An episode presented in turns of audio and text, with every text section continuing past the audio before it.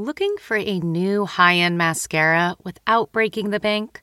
The new L'Oreal Paris Panorama Mascara gives you a high end lash look in a premium gold luxe packaging. It's all about panoramic volume and fully fanned out lashes. With its tapered brush, the new Panorama Mascara catches every single lash, giving you the false lash look without any of the hassle. Say goodbye to clumps and flakes because this mascara is specially formulated to resist them all day with up to 24 hour wear. And the best part, it performs better than Luxe mascaras at only a fraction of the cost. You can buy Panorama Mascara on Amazon today. Achieving a gorgeous grin from home isn't a total mystery with Byte Clear aligners. Just don't be surprised if all of your sleuthing friends start asking, What's your secret? Begin by ordering your at home impression kit today for only $14.95. Byte Clear aligners are doctor directed and delivered to your door. Treatment costs thousands less than braces. Plus, they offer flexible financing, accept eligible insurance, and you can pay with your HSA FSA. Get 80% off your impression kit when you use code WONDERY at Byte.com. That's B-Y-T-E dot com. Start your confidence journey today with Byte. Hello, hello, hello. I'm your Got Mick, hostess with the most mostest, Michael Munoz, and welcome to In Yo Mouth. In your mouth. I'm the queen of food who's always in the mood to lick it right, lick it good, show you how to. Oh, God, that's good. I want to know what you eat from the streets to the sheets. So open wide, honey. I'm coming. In your mouth. Goosebumps. Hey there and welcome back, folks. Once again, I'm your hostess with the mostest Munoz. And I mean, we are plowing along through this year. The weather is nicer. We are getting out there to exercise. Well, at least I am, uh, or trying to, at least I should say. You know, um, it's, it's uh, beautiful to like dine outside now as opposed to like dining outside in the middle of a winter when it was, you know, in the middle of a blizzard and you were freezing uh, with the heaters and whatnot. You know, things are good. Good vibes. Uh, special announcement today. There is a puppy in the studio. So you may hear, uh, it's also a very needy puppy in the studio, but I'm very excited to have um, him with me here. His name is Chewy. And um, as we get back to work, you know, a friend just needed some help watching his pup while he was out and about working. So I volunteered because what? It takes a village. And yeah, so if you hear along with the sirens and things in um, in my tiny Times Square studio. If you hear a, a little bit of a needy puppy, but hopefully he'll be good because he's having a little peanut butter treat. Hopefully that doesn't upset his tummy, right? Because I am not a dog owner. But I am really excited just for today and to get on with the getting on. Um, folks, I don't think you're ready for today's guest. I had the pleasure of having brunch at Jam's Restaurant, which is uh, the One Hotel Central Park um, the restaurant in the one hotel central park. And as i was dining and whatnot i got to meet this beautiful woman who is the head chef. So please help me welcome the one the only miss ginger pierce. Say hi. Morning. Good Happy mor- to be Here. Yes, thanks. Good morning to you. I'm a little worse for wear, as I told you, because this pup like kept me up a little bit. Well, you look fabulous. I Well, would never know. I would well, never know. Well, thank you. Thank you for your kind words this morning. How are you? Doing fantastic. Uh, loving spring weather and the blossoms that are out. The blossoms and those white trees that make the city like stink, right? Yeah, for sure. It's like grandma's house, but you know, with lots of other smells mixed in. Yeah, it's something. There's a, there's a whole debate on what they smell like, and it is a too early in the morning to get into it. Like you can look it up in your mouth, listeners. You can just look it up on the internet. You know, we get down and dirty here sometimes, but I'm not in the mood. so just right? So yeah, Google Google is your friend. But you know what? In your mouth, listeners, In case you didn't know, and you should know, Ginger Pierce is the executive chef for One Hotel Central Park and Jam's restaurant, but is also friend to friend to the pod, Chef Denovan Miranda, who was on episode 159, and also friend of Andre Springer, also known as Miss Shaquanda of Shaquanda's Hot Sauce, episode 162, if you wanted to revisit or you're new to these parts. Uh, she got her start at a vegan raw food restaurant in Marin County called Roxanne's and describes herself as being a Portlandia level vegan. Now, I never watched uh, Portlandia, but that seems pretty intense right? But this I, was I was. I was. I'm a reformed Portlandia level vegan. I mean, uh, well, we'll get into it. She has worked at many notable restaurants since moving to New York City in 2004, including Barbuto, and the resume is really, really impressive, folks. Now, as you know, in your mouth listeners, or if you're new around here, you know, we are a big gay food podcast celebrating LGBTQ people in the food industries, but is also important here on the pod, especially to me, to celebrate women in the food industry and our allies who help us, you know, navigate and change the face of what kitchen culture looks like. So I'm really, really happy to have you here. But before we get anywhere, Ginger. In the grand tradition of In Yo Mouth, I need to wish you happy National Chocolate Covered Cashews Day. um, okay. I love cashews, so that's I'm into that. I didn't know chocolate covered cashews was a thing or were a thing. I, I don't know. We do. We're actually doing a vegan cashew crunch granola at the restaurant right now, which is delicious. But chocolate and cashews, yeah, I I do love um like cashew butter in a chocolate. Yeah, like oh, um, what's that restaurant? There's a restaurant out there that's not a sponsor of this podcast that does like a cashew filled kind of chocolate, like take on a Reese's sort of. Yeah, I can get thing. down with that. That's Yeah, delicious. I could I could get down with that too. I just didn't realize like it Oh. was su- it was such a thing that it needed an entire day. Who knew? You know, I often ask uh, guests on this pod, where do you think this like whole National Food Day trend came from? Like, why why do we need a day for everything? I have no idea, but I mean, I guess it could have started with the Italians because they have a feast day for like everything, right? It seems like they always have a holiday.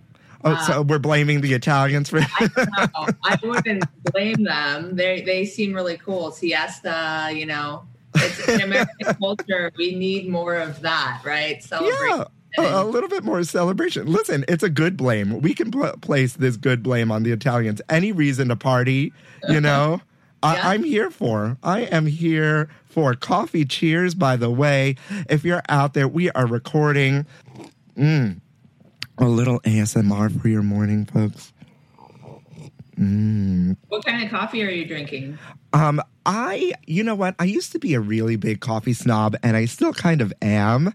Um, because I went from drinking no coffee to drinking all the coffee and then becoming a coffee snob.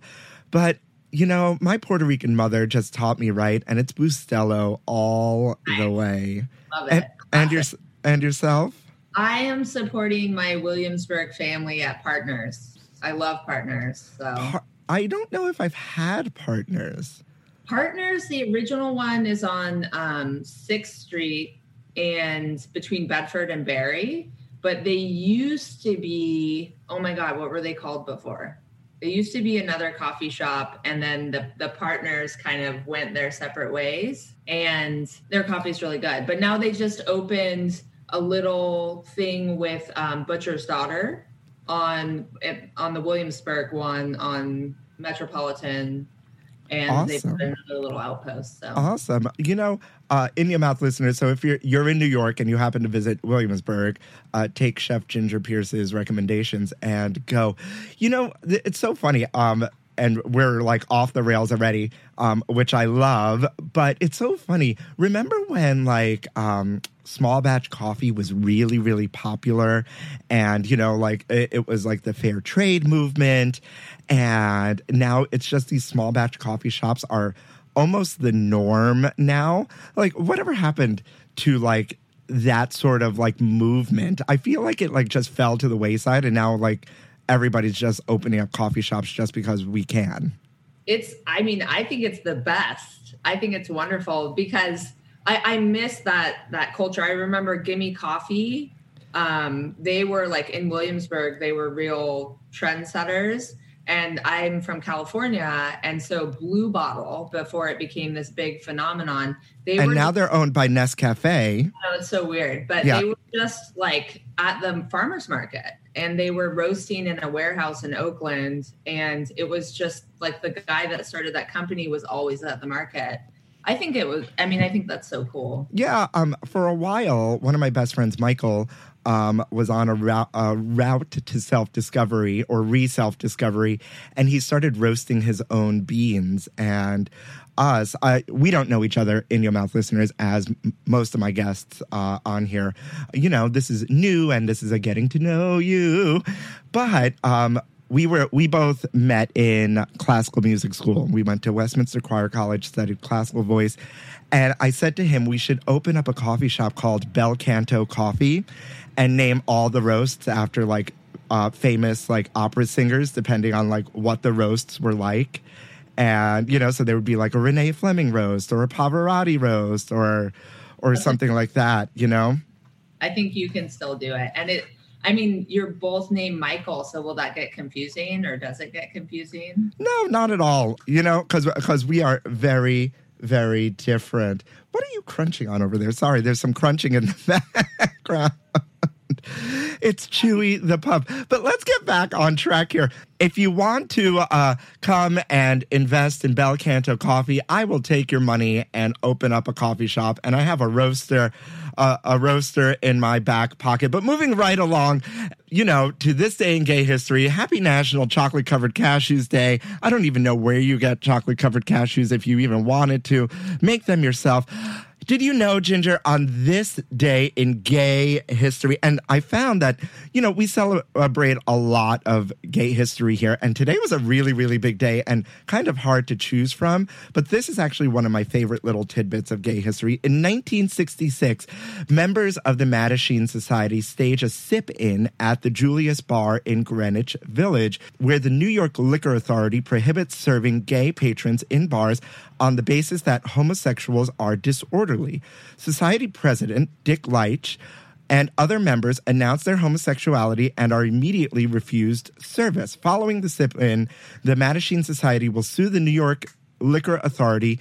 Although no laws are overturned, the New York City Commission on Human Rights declared that homosexuals have the right to be served. Now, this is very important because this is one of the events that led up to the Stonewall riots. Um, Helen Buford, uh, who owns Julius Bar, has been on the pod before. She is a friend to me now um, and a beautiful soul. Uh, we talked about my mother's birthday. Was it last week, week before last? Uh, I took my mother to Julius. She bought her a cake. I was like, uh, "What? What's happening?" We wholeheartedly support Julius and the GoFundMe here on this pod, but it's so um, it's just so interesting that this was one of the events that led up to the Stonewall riots. That's that's incredible. And like, you know, it really makes you think about all the people that laid the foundation for um, acceptance and you know, really basic human rights. I uh, there's so many different events. You know, everybody kind of talks about the same ones, and so that's that's really amazing. Yeah. A- and it's uh, it's important to hear because we hear about the Stonewall riots. We hear, and they were very very important. But there were events like this, other people doing the work beforehand. You know, before the big blow up. And the story goes is that they actually hit, I think, three or four bars in the city, and Julius was the last stop where they got uh, refused. And if you look it up, Google is your friend. If you look it up, there is a famous picture that's in the newspaper because I think the Daily News or the Times were present because I guess they knew this was happening of the bartender covering the drink. Wow. And yeah. And so it hangs in uh, Julius' bar now, alongside a picture of yours truly um, as well. So it's iconic. And shout out to Julius' bar um, for surviving through the pandemic. And, you know, we're going to get into a little bit of, you know, uh, what what the future of restaurants look like as well with you, just because as head chef of a really amazing restaurant, I think it's uh, really important to talk about. But I want to start at the beginning um, and talk about where your love of food began and how that came to be. For me, you know, I was born in Alaska in, you know, in a like woodsy upbringing. And then I was moved to the San Francisco Bay Area.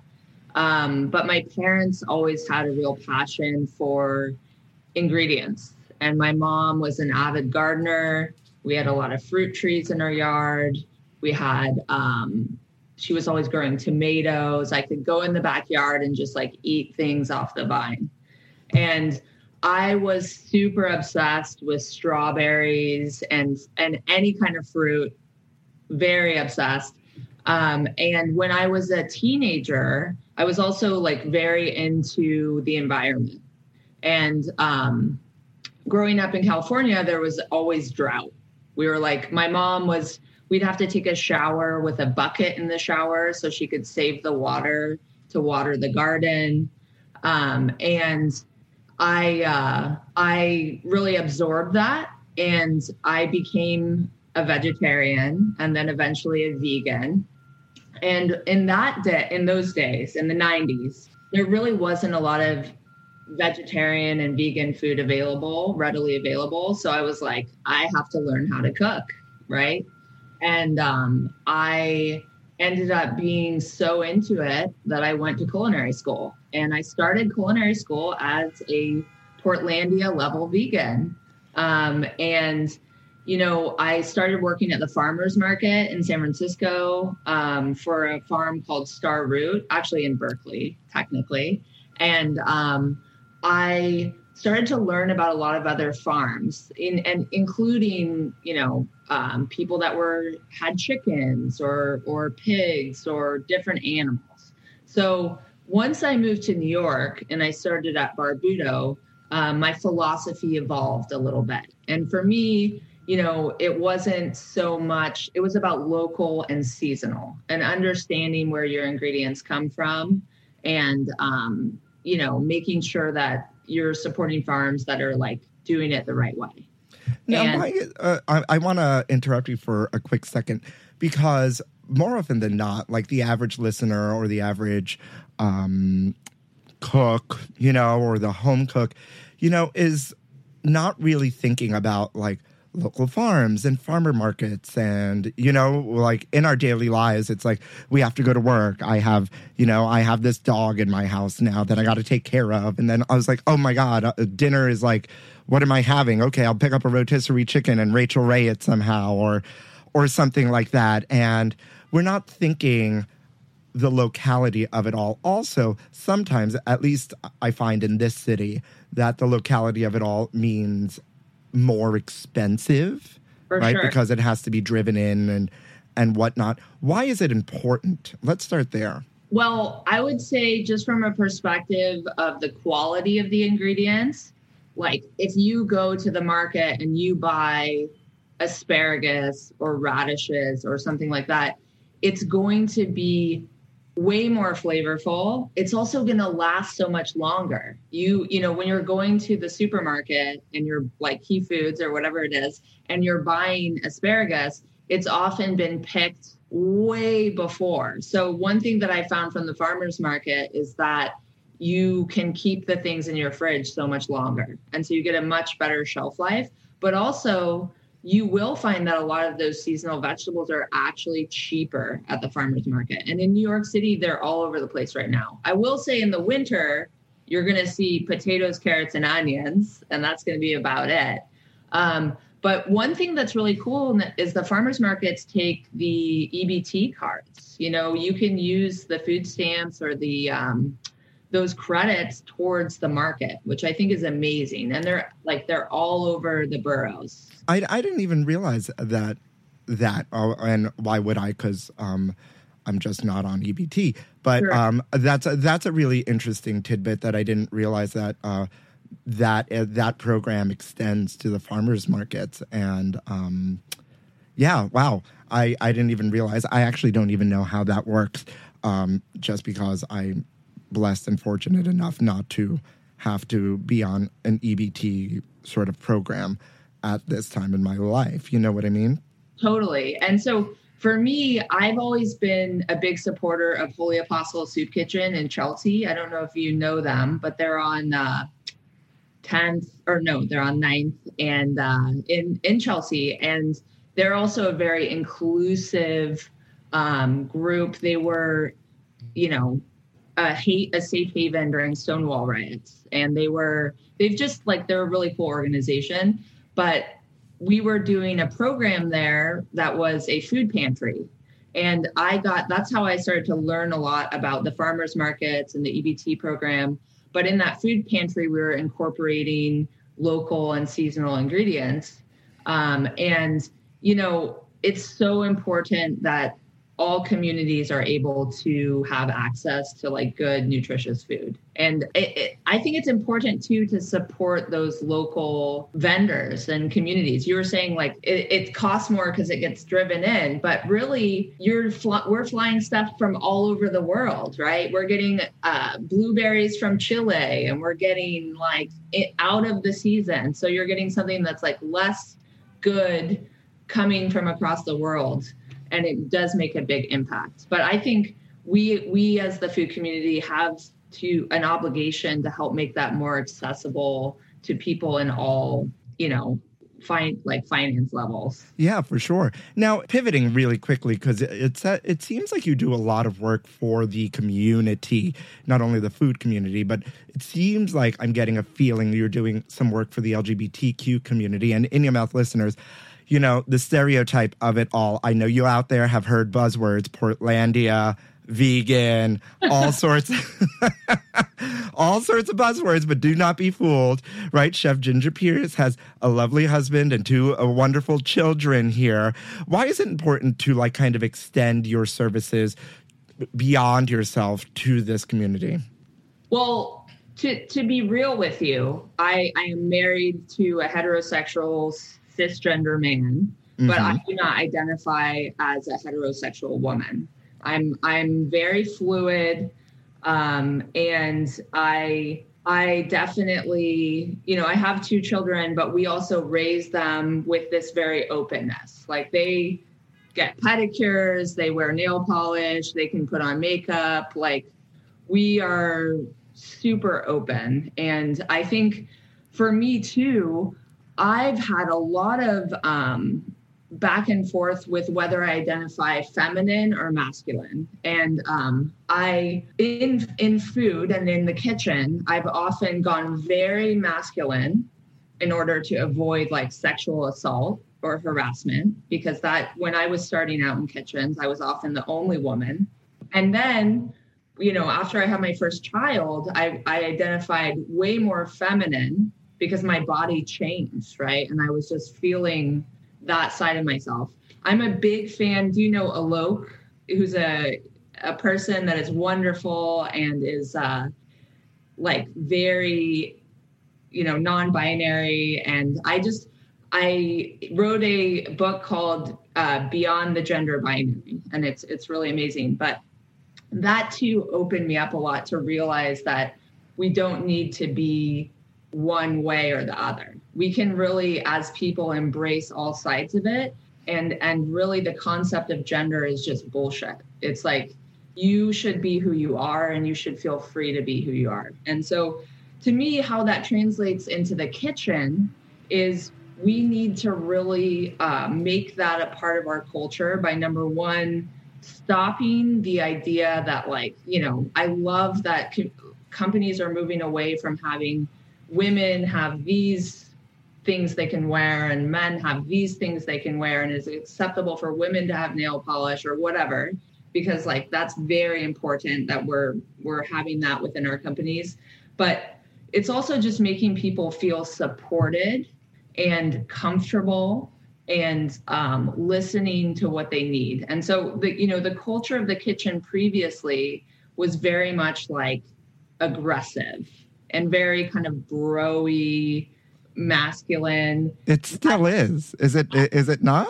It well, it depends on where you are. For me, no. I would say that I'm a very high energy person, so I bring a lot of like energy, but we are a very like mixed gender kitchen and we are um we just don't I don't allow that. I'm not I don't want any of that. You know, if if that's the kind of energy you're going you we just can't have that energy in the space. And so a lot of the way that we operate is about making people feel included and comfortable um, and trying to design an environment that really supports the team because you know things it's my belief it should be mutually beneficial everybody should be contributing and everybody should be getting back from it Yeah. Um, and that's amazing. And you know what? This is a story we haven't heard on this podcast before uh, a story of gender fluidity, a, a story of, you know, finding yourself and being who you are and comfortable in that skin in this way and not defining yourself, you know, as, as what, uh, like putting yourself in a box is what I is what I'm trying to say here. Um, and so, a thank you for that, right? Because that's I think important to hear, especially for you know we I often say ad nauseum at this point that it's important to hear these stories, and you never know who's listening, and and this this piece of this right of this community and embracing that because I think it's also a piece of a piece of identity, identity politics, or whatever you want to call it, that people really don't understand, you know, because it doesn't fit in a box. totally.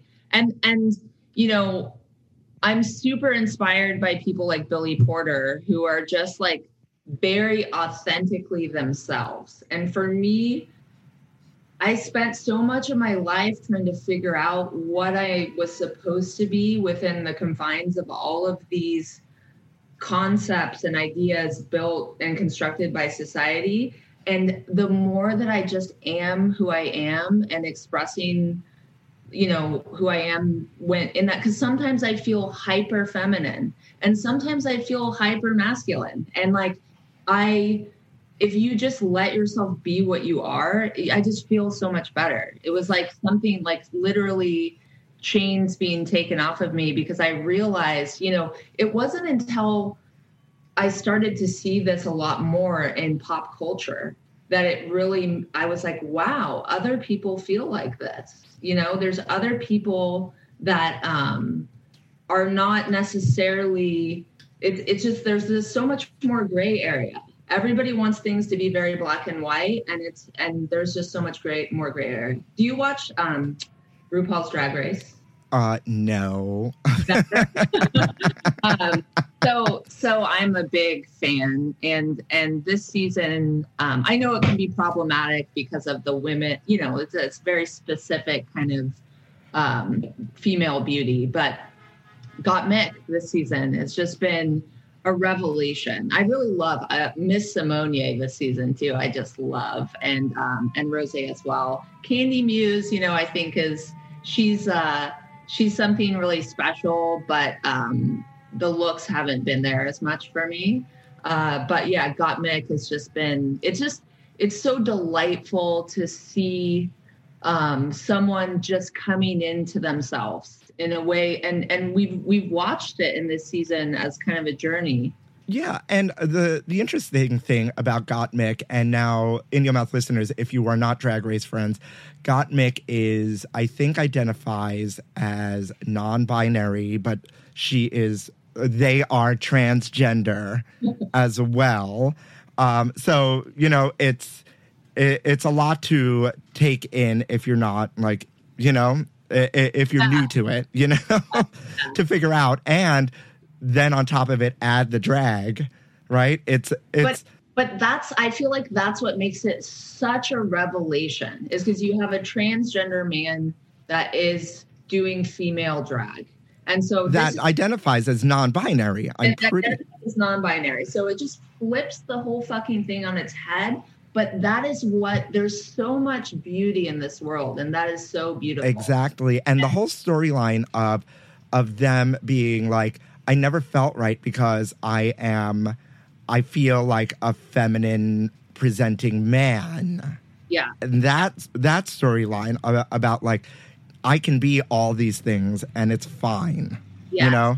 Yeah. It's absolutely fine.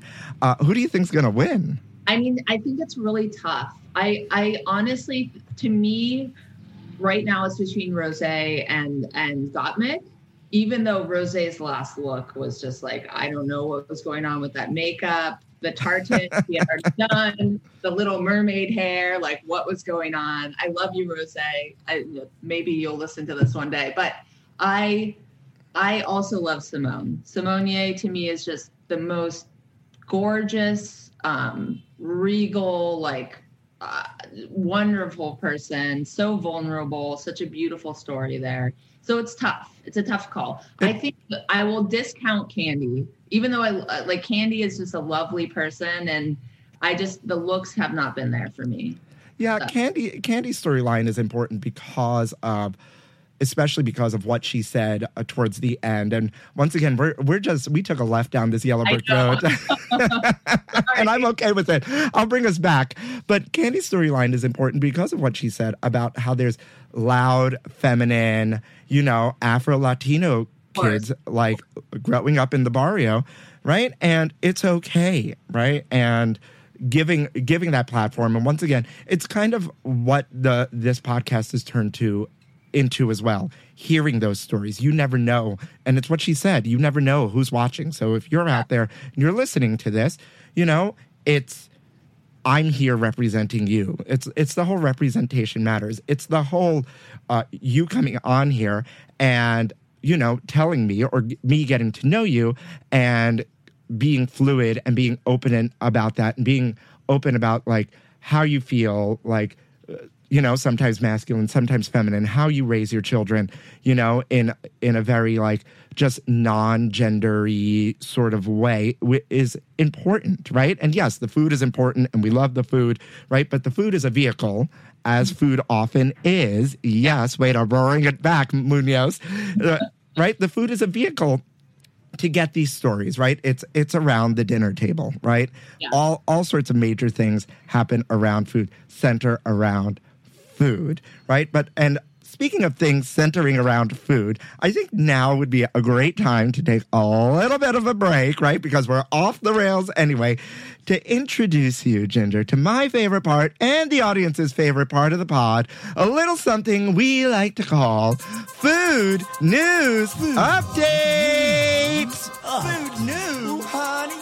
You ain't ready, girl. Spill the tea. News update. Snakes and lettuce. Shoppers in Australia find venomous snake in Aldi fresh produce bag.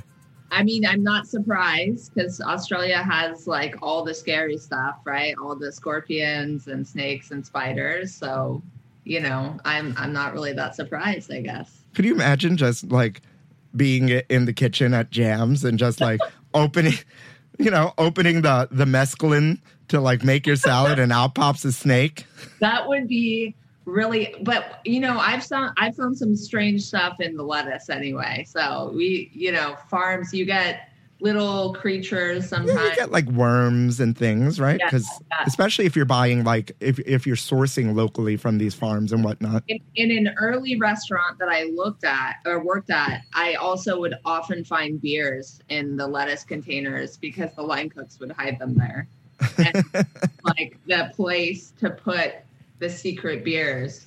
Yeah, which I ghost beers. condone drinking at work ever, but that's what they did there. So ghost beers. Uh, yes, I used to work for a very popular restaurant where we we weren't treated the best. So we just, you know, treat your employees well, folks, because if you treat your employees well, they will work for you as opposed to decide to say fuck it and drink on the job and not care. And so you know, we would work like four or five doubles in a row or three doubles in a row and just be over it. And while we're po- polishing glassware, we would have beers under the napkins in the um, in the glass lugs. The the crates that hold the glass is in the dishwashers in your mouth, listeners. If you're not familiar with the restaurant speak, but and we would call them ghost beers because we'd be polishing silverware, but we wouldn't be because they'd be covered by the napkin. You got to have your tricks, right? Right? I mean, so um, a Sydney couple received a fright when they discovered a rare venomous snake in a bag of supermarket lettuce. The juvenile pale headed snake, Hoplocephalus bitorquatus, or however you say that, you know, I speak Latin now, was tucked into a two pack of Cos lettuce, which Alexander White and his partner, uh, Amelie Niat, purchased from an Aldi supermarket in Sydney. They had to call animal control. But you know what? Fret not because they w- washed the lettuce thoroughly and used it in a wrap. That's terrifying. That actually is terrifying now that I think about this venomous snake. But I guess if they're Australian, they're used to it. They're everywhere there. Yeah, apparently the oh, the reptile was yeah, the the reptile was 20 centimeters long and appeared to have been sleeping peacefully in the lettuce. That's crazy. right? That's I. I mean, I don't I don't know. I don't know about this. Well, you know what? All I'm going to say is I I don't buy enough lettuce for there to be a, a snake in them, but hopefully I never open a bag of kale to find find a snake or anything else in there. Amazon finds another way into your kitchen with Aplenty. Its new food brand. Have you heard about it? No, this? but I I'm kind of like not so into Amazon. So, but you know, everybody's you got to do what you got to do. But again, I think trying to buy small and support local and um, it's it's you know the way to go. Yeah, for sure. I brought this up because I found this um, really interesting. This article comes from The Takeout, and it says all of our at home snacking made things a lot harder for the restaurant industry in 2020, but it's been a boon for food companies that were able to pivot to or already offered online grocery stores. Amazon, of course, has been taking notes on pandemic shopping habits and developing new ways to infiltrate our kitchen cabinets. Market, Market Watch notes that Amazon's grocery sales soared 52% in 2020. And so now they have launched a new food brand called Aplenty, which will sell snack items like pita chips, crackers, and mini cookies, as well as condiments, frozen foods, and pantry staples. Yeah, I mean, we we don't need for Amazon. I feel like, but they because it's like happen they don't they have enough at this point? Yeah, I was just about to say, like, don't you have enough, Amazon? Aren't you making billions by the minute? I'm gonna plug this company that I love called The Good Trends, um, which sells snacks, and they're all by small batch vendors. And there's um, a few on there, like there's these Gwell bites, G W E L L, um, made by a person in Brooklyn who she is amazing. And they're like super natural matcha bites, different things. They also sell fine and raw chocolate which is made in uh, Bushwick, Brooklyn. So this is all like small batch snack items, good alternative to what it sounds like they're doing. True. Very, very true. I don't know if I'm here. I don't really shop for food on Amazon. Yeah. I think, I think, um, personally, uh, I even though I have ordered like online grocery shops, like especially in the height of the pandemic when we weren't uh, going out, but Yeah. I find I find it weird that somebody else is grocery shopping for me. It also is like triple the price, totally. And they, especially in this city. you don't get the good stuff. You like if you buy produce, they'll it's like they smashed it into uh you know the strawberries. They just like Yeah, Yeah. no one's checking, and that's what and that's what I find weird about it. Even Yeah. though the first guy who delivered to me during the pandemic, because it was like, it was the really really scary point. I remember going down to get the groceries, and I had extra masks and gloves, and I just packed them all, and I I gave it to him. Yeah. And he he looked at me like I was nuts, and I was like, "You need this. You're out there in the scary world." Yeah, bless those people. you know so i don't know if we're here for this speaking of uh, chocolate shout out to to- have you discovered tony's chocolonely Those are I, I don't know about Choco Chocolonely, but I know about Tony's, the big bars, right? yeah it's one name tony's chocolonely it's oh, called okay. I guess I never noticed that sub thing. I always just saw the big Tony's. yeah so Yeah. it's tony i used to, i was calling it tony chocolonely but it's tony chocolonely's i was corrected and um they are, I guess, small batch chocolate as well. But I found out through them, and I don't know if I've mentioned this on the podcast before, uh, going full circle to like kind of fair trade coffee, they try to do fair trade chocolate. This chocolate is not cheap by any stretch of the imagination, but it is very delicious. But on the inside of the wrapper, they explain that they're also trying to end child and slave labor on cacao farms, which I didn't even know was a thing, but happens because of big chocolate companies like Big Pharma, but Big Chocolate um, is paying a, a- such a reduced price that like these people like you know do anything just to get the business, uh, which includes child and slave labor on these cacao farms. it's it's despicable and that's another reason like i know some things can cost more and and we're like oh this chocolate bar is going to be four dollars more than this other one you know that's crazy but it's like oh but then you don't have to support slavery. Like it's it's you know it seems like oh it's worth the extra four dollars. And and one thing people don't consider with like coffee and chocolate it can only be grown in very specific regions right? And as climate change continues to to progress we're going to see the less and less. So it's going to become a commodity that is less available and this potentially could get worse in a perspective of how people in these regions are treated et cetera and and how they're you know capitalized upon so it's Yeah. important as consumers we vote with our dollars when you oh my god a squirrel just ran up the window but uh New York City, right? Um, we we vote with our dollars. You really are. When you spend money, you're sending a message about what is okay. You really are, and, and It's- I can't It's very, that very true. And listen, I do not make a lot of money here by any stretch of the imagination, but I certainly pick and choose when when I spend my money on, you know, higher priced items like this chocolate, right, which is so delicious. Uh, not a sponsor of the podcast, but I'm happy to talk about them. Um, and you know, my friend Jennifer and I have a saying when we buy like, you know, like the organic chicken or something that we're worth it. You're worth it. You know, like so I am worth that chocolate. And you know what? Like, who knows? Maybe Amazon this is helping somebody some I, I just hope for good things to come out of this aplenty from Amazon. And last but not least, and I found this really interesting, the list of free stuff that you can get with your COVID-19 vaccine card. Have you seen the certain companies? you can. So you can get. So if you've been vaccinated, you can get free stuff. Is what it is. Pretty much. There are six companies so far that will give you free things. What is it?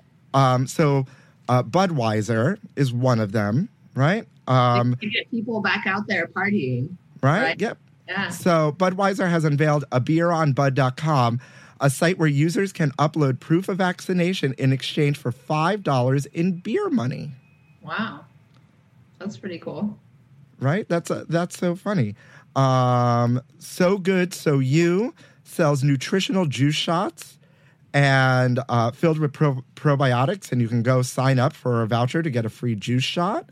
I'm going to do that probably. That sounds great. Yeah, Sam Adams set up a hashtag called Shot for Sam, where the first 10,000 people on Instagram or Twitter who posted evidence of vaccination um, will be awarded $7 through Cash App. Oh, I could use $7. I'll take that. Yeah. Yeah, I love that. Nathan's. Um, but, yep, Nathan's hot dogs, but you have to go to Coney Island. Oh. Uh, if you go, if you go to the Gotta get a vaccination to go there anyway, right? I'm yeah, so, some I had to go to the Bronx to get mine. So Yeah, yeah. Coney Island is uh, a very unique place for anybody that's listening that is not a New Yorker. It is uh, something something else. yes, for sure. But they, if you come on, if you go in on the day of your second vaccination with your card, you can get a free hot dog. Nice. Um, Krispy Kreme, I think we've all heard of, right? If you bring in your vaccination card to any location, you can get a free donut, one per day in either store or drive-through. I'm I'm very serious about donuts. I'm a I'm a glazed old fashioned loyalist, so I don't really get down with the Krispy Kreme, but everybody has their their preference when it comes to donuts. Glazed old, fa- isn't that what Krispy Kreme sells? Glazed old-fashioned donuts. No, no, no. So glazed old fashioned is like a cake donut. And Krispy Kreme is a very light yeasted donut. Oh, And so to me, after you eat two donuts, you should feel physically ill. You should be unable to move in the best possible way. I, I am very serious about donuts. But uh, I, you know, I grew up in like the Bay Area in the East Bay. In Oakland, you can go to any corner, any like 3 a.m. You can get fresh fried donuts. There'll probably also be burgers and Chinese food, but like it's just part of the culture there. So I, I like a glazed old fashioned. That for me, maybe a buttermilk, oh, maybe a cinnamon twist, but not Oh. a yeast, not a yeast Krispy Kreme. that's interesting. Uh, thank you for the donut education today, too. And the last, and the last company that's going to give you something for your vaccine uh, card is a place called Drop Technologies. Drops is a service that lets you earn rewards for shopping through its app. Post a selfie with its hashtag Drop COVID, and you'll get a credit of fifty bucks. Look at that. People are giving you money and food. Wow. I'm here for it. I'm I'm- here for it. Take what you can get, you know? I mean, anything to get these people vaccinated to get Yeah. us back to some sort of sense of normalcy. And with that, I think that's a great way to end. Food news update. You're going to take that all this news into the kitchen with you, chef? Absolutely. Right? What do you think the future looks like? Speaking of like coming back to the new normal, because I don't want to go back to the before time because so, No. so much was fucked up as is. Like Never ever. Never again. never again. What? How? Never again. What do you think the new normal is going to look like? Well, I'm hoping, you know, that we can start out by protecting and taking care of our team. And like that's the most important thing is building a business that can, you know, support the team, like serving wonderful food and um but really establish it in a way where, you know, you said you worked in restaurants, you know how grating it can be. And I really truly believe it doesn't have to be like that. If you um, if you look at the way that things are operating, you can adjust them to to take consideration of how it affects not only the guest but the people that are operating the business. And I think there needs to be more of a focus on that in in the years to come. And I think COVID is a good opportunity to shift the focus to that because we have to keep people safe and and we've done you know there's been a culture of like you can never call out right if you call out like that's you're a bad person and Oh and yeah. that that I- is I fully did a Christmas season in events with the flu yeah and like doubles. And anytime I had a moment, like a free moment, there used to be a couch in like a storeroom. And the I'd go lay down for a minute and like sweat it out and then just go right because there was no calling out. How dare you? we Call we out. have, we have to find a way to not only support the business to to not be so jeopardized by this but to ensure that people like because all you do is get everybody sick then then you're just bringing this person in and you're going to infect the whole team and everybody's going to be sick and the quality of what everybody's doing is going to go down So I think that's a, a cultural shift we need to have within hospitality. Um, but I'm also hoping that from a consumer level, guests are more focused on ensuring that people have good quality of life that are working in these in the hospitality industry. Well, Because Ugh, I mean, that's I think that's the most important part. Um, you know, A, yes, good quality of life, but B, you know, I I I've been saying a lot if this time has taught us anything, it's a little bit of patience and grace, right? But that's not what everybody really has been you know, adapting to because I walked into a juice generation last week and some man was having a meltdown about his green juice for no reason, yeah. you know? Yeah. I I would say that we can all have more compassion and kindness. And so for me, when a guest, because I've been working front of the house a lot in in pandemic, because we just had to reset the labor model, right? Because we didn't have as many people coming back. We're trying to keep people more distanced. So I'm now the dishwasher slash barista slash line cook slash front of the house manager, right? And um, I have found so much that often if a guest is is having an experience like that it's not about the juice it's totally not about the juice. So you know if you are even more kind and compassionate they usually mellow out right? If you start to raise that energy level of like negative negative negative and everybody that's infectious. That is going to spread. So i really do believe that that sort of good energy it has to come from the top down. If you have managers that are not engaging in a way that is like kind and compassionate then you're going to have a team that has a big old ball of negativity. And it's not to say that we should have like toxic positivity where you can never talk about things being not great. Like you should have an open forum where team members are able to give constructive feedback and we can talk about what's not working. But you know we should embrace that kind of energy and feedback from our team and, and i think that's so important Yeah, I mean, the just going back to this Juice Generation uh, moment for a second, that um, these people in there are the nicest, the nicest team. There is no reason to yell at them for yeah anything. And, you know, juice generations, at least in the city, are very tiny. And um, I was standing outside with some ladies and they were like, what is going on? And I and I said to them, if he curses at them one more time, I'm going in. I'm yeah go- as a guest as a, a another guest i would call that person out Yeah. but i would try to like you know sir this lovely person is has done nothing to you and yeah. and as a like, dude, it's a it's a green juice. Calm down. the leader you know? in, the, in the business i would insert myself and absorb so my team wouldn't have to like deal with that because they don't deserve that they no, don't they don't. that. And Yeah. I've seen I've seen it in restaurants too. The few that I've been out now outside dining that my people get a little impatient. But I have to remind people, even some friends who haven't worked in this business, I'm like, this is this is one man running around. Look, he they don't have a staff anymore. yeah, This is one person taking care of 30 tables. Give him a break yeah right? And we're just gonna we're just here for the long haul.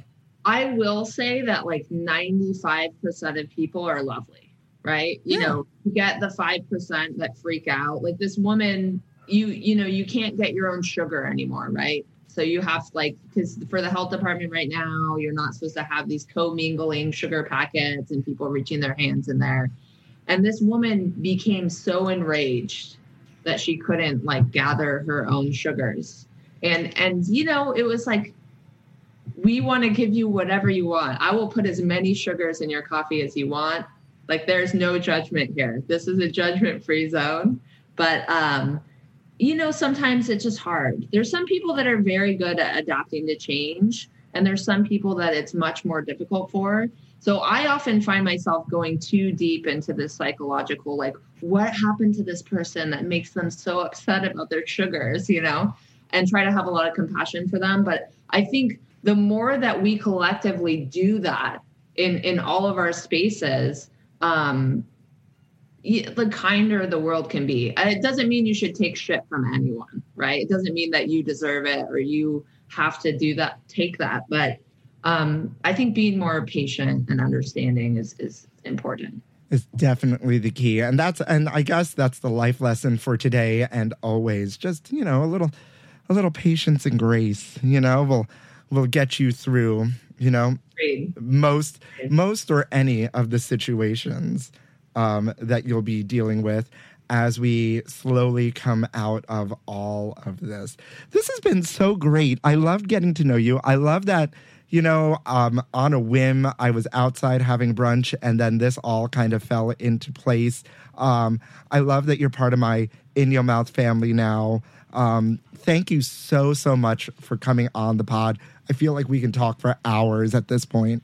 I think we could, and it's been a true pleasure. And um, I I'm so excited to know about your show now, and like really Donovan and Andre, and like once you once you said those two, those are just two of my favorite people. So. Well, um, it was so funny because your, I think she was the food and beverage Rachel. manager, Rachel. director, yeah. Um, I was just waiting in line to go to the restroom, and she asked me about my experience. And I had mentioned that I knew Donovan, and she uh, she asked how, and then I said the podcast, and then she went to uh, show me Shaquanda's hot sauce, and I said, "Oh, already know about it." And Rachel looked at me, and I said, "Well, I'm the." you know, not to toot my own horn, but to toot my own horn for a second, uh, this is the only podcast that's doing this, that's giving uh, LGBTQIA people like a platform to, you know, and we're small, but we're mighty. So like I have, I have my butterfly net and I'm out here catching, catching you all one by one to, to bring into my village, you know, So so we can live, so we can live happily, you know, and, and gather everyone together, you know, to like take over the world here. So, uh, and then Rachel was like, wait a minute, wait a minute. And then she introduced us and now, and now it's history and the love affair has begun. Love it. Oh my goodness. Thank you so much. This is a great, this is such a great day. And I'm so uh, happy and blessed that you agreed to come on. Tell the people where they can find you if they want to find you. Uh, so, executive chef, uh, One Hotel Central Park, Jam's Restaurant, 58th Street and 6th Avenue. Oh my God, where am I? Near Central Park. I'm also on Instagram, but I'm kind of on the social media cleanse, but I kind of check it every once in a while. So, Chef Ginger J. Pierce, P I E R C E, like you pierce your ear. And I don't do any other social media. So, that's it. Oh, awesome. Awesome. Go send her all the love. If you're in the city or you live in the city, uh, the outdoor dining is lovely there because you can kind of see the park, but it's best. It's really the best for uh, people watching for sure. And they sell, there's a street vendor selling fake purses. That's a whole nother, there's a whole nother route to go down there about child and slave labor that we don't want to go down. So do not buy fake purses if you can't afford at the restaurant or uh, hotel, but no, you know, that but it's a New York City street vendor. Experience, right? The authentic New York experience. Yes, but I was I had to educate a friend on that too about like that Yeah. whole industry and how that like supports sex trafficking and all sorts of things in in the weirdest of ways. And so, uh, don't support that, but do support the restaurant, Um because. Uh, oh yeah, because I was going on this whole like it's good for people watching. Like there's all sorts of characters, and it's it's a very New York moment, and you can see the park in the distance, and the food is lovely. If you go for brunch, I definitely recommend the egg sandwich on the pretzel bun. It was everything for sure. And other than that, y'all get out there, get some fresh air, get your exercise. Um, this puppy is definitely keeping me in check and out in the streets uh, and not attached to this chair in 120 square feet of Times Square. And other than that, you know, uh, patience and grace is all I'm going to say to you out that. And thank you for listening to in yo mouth.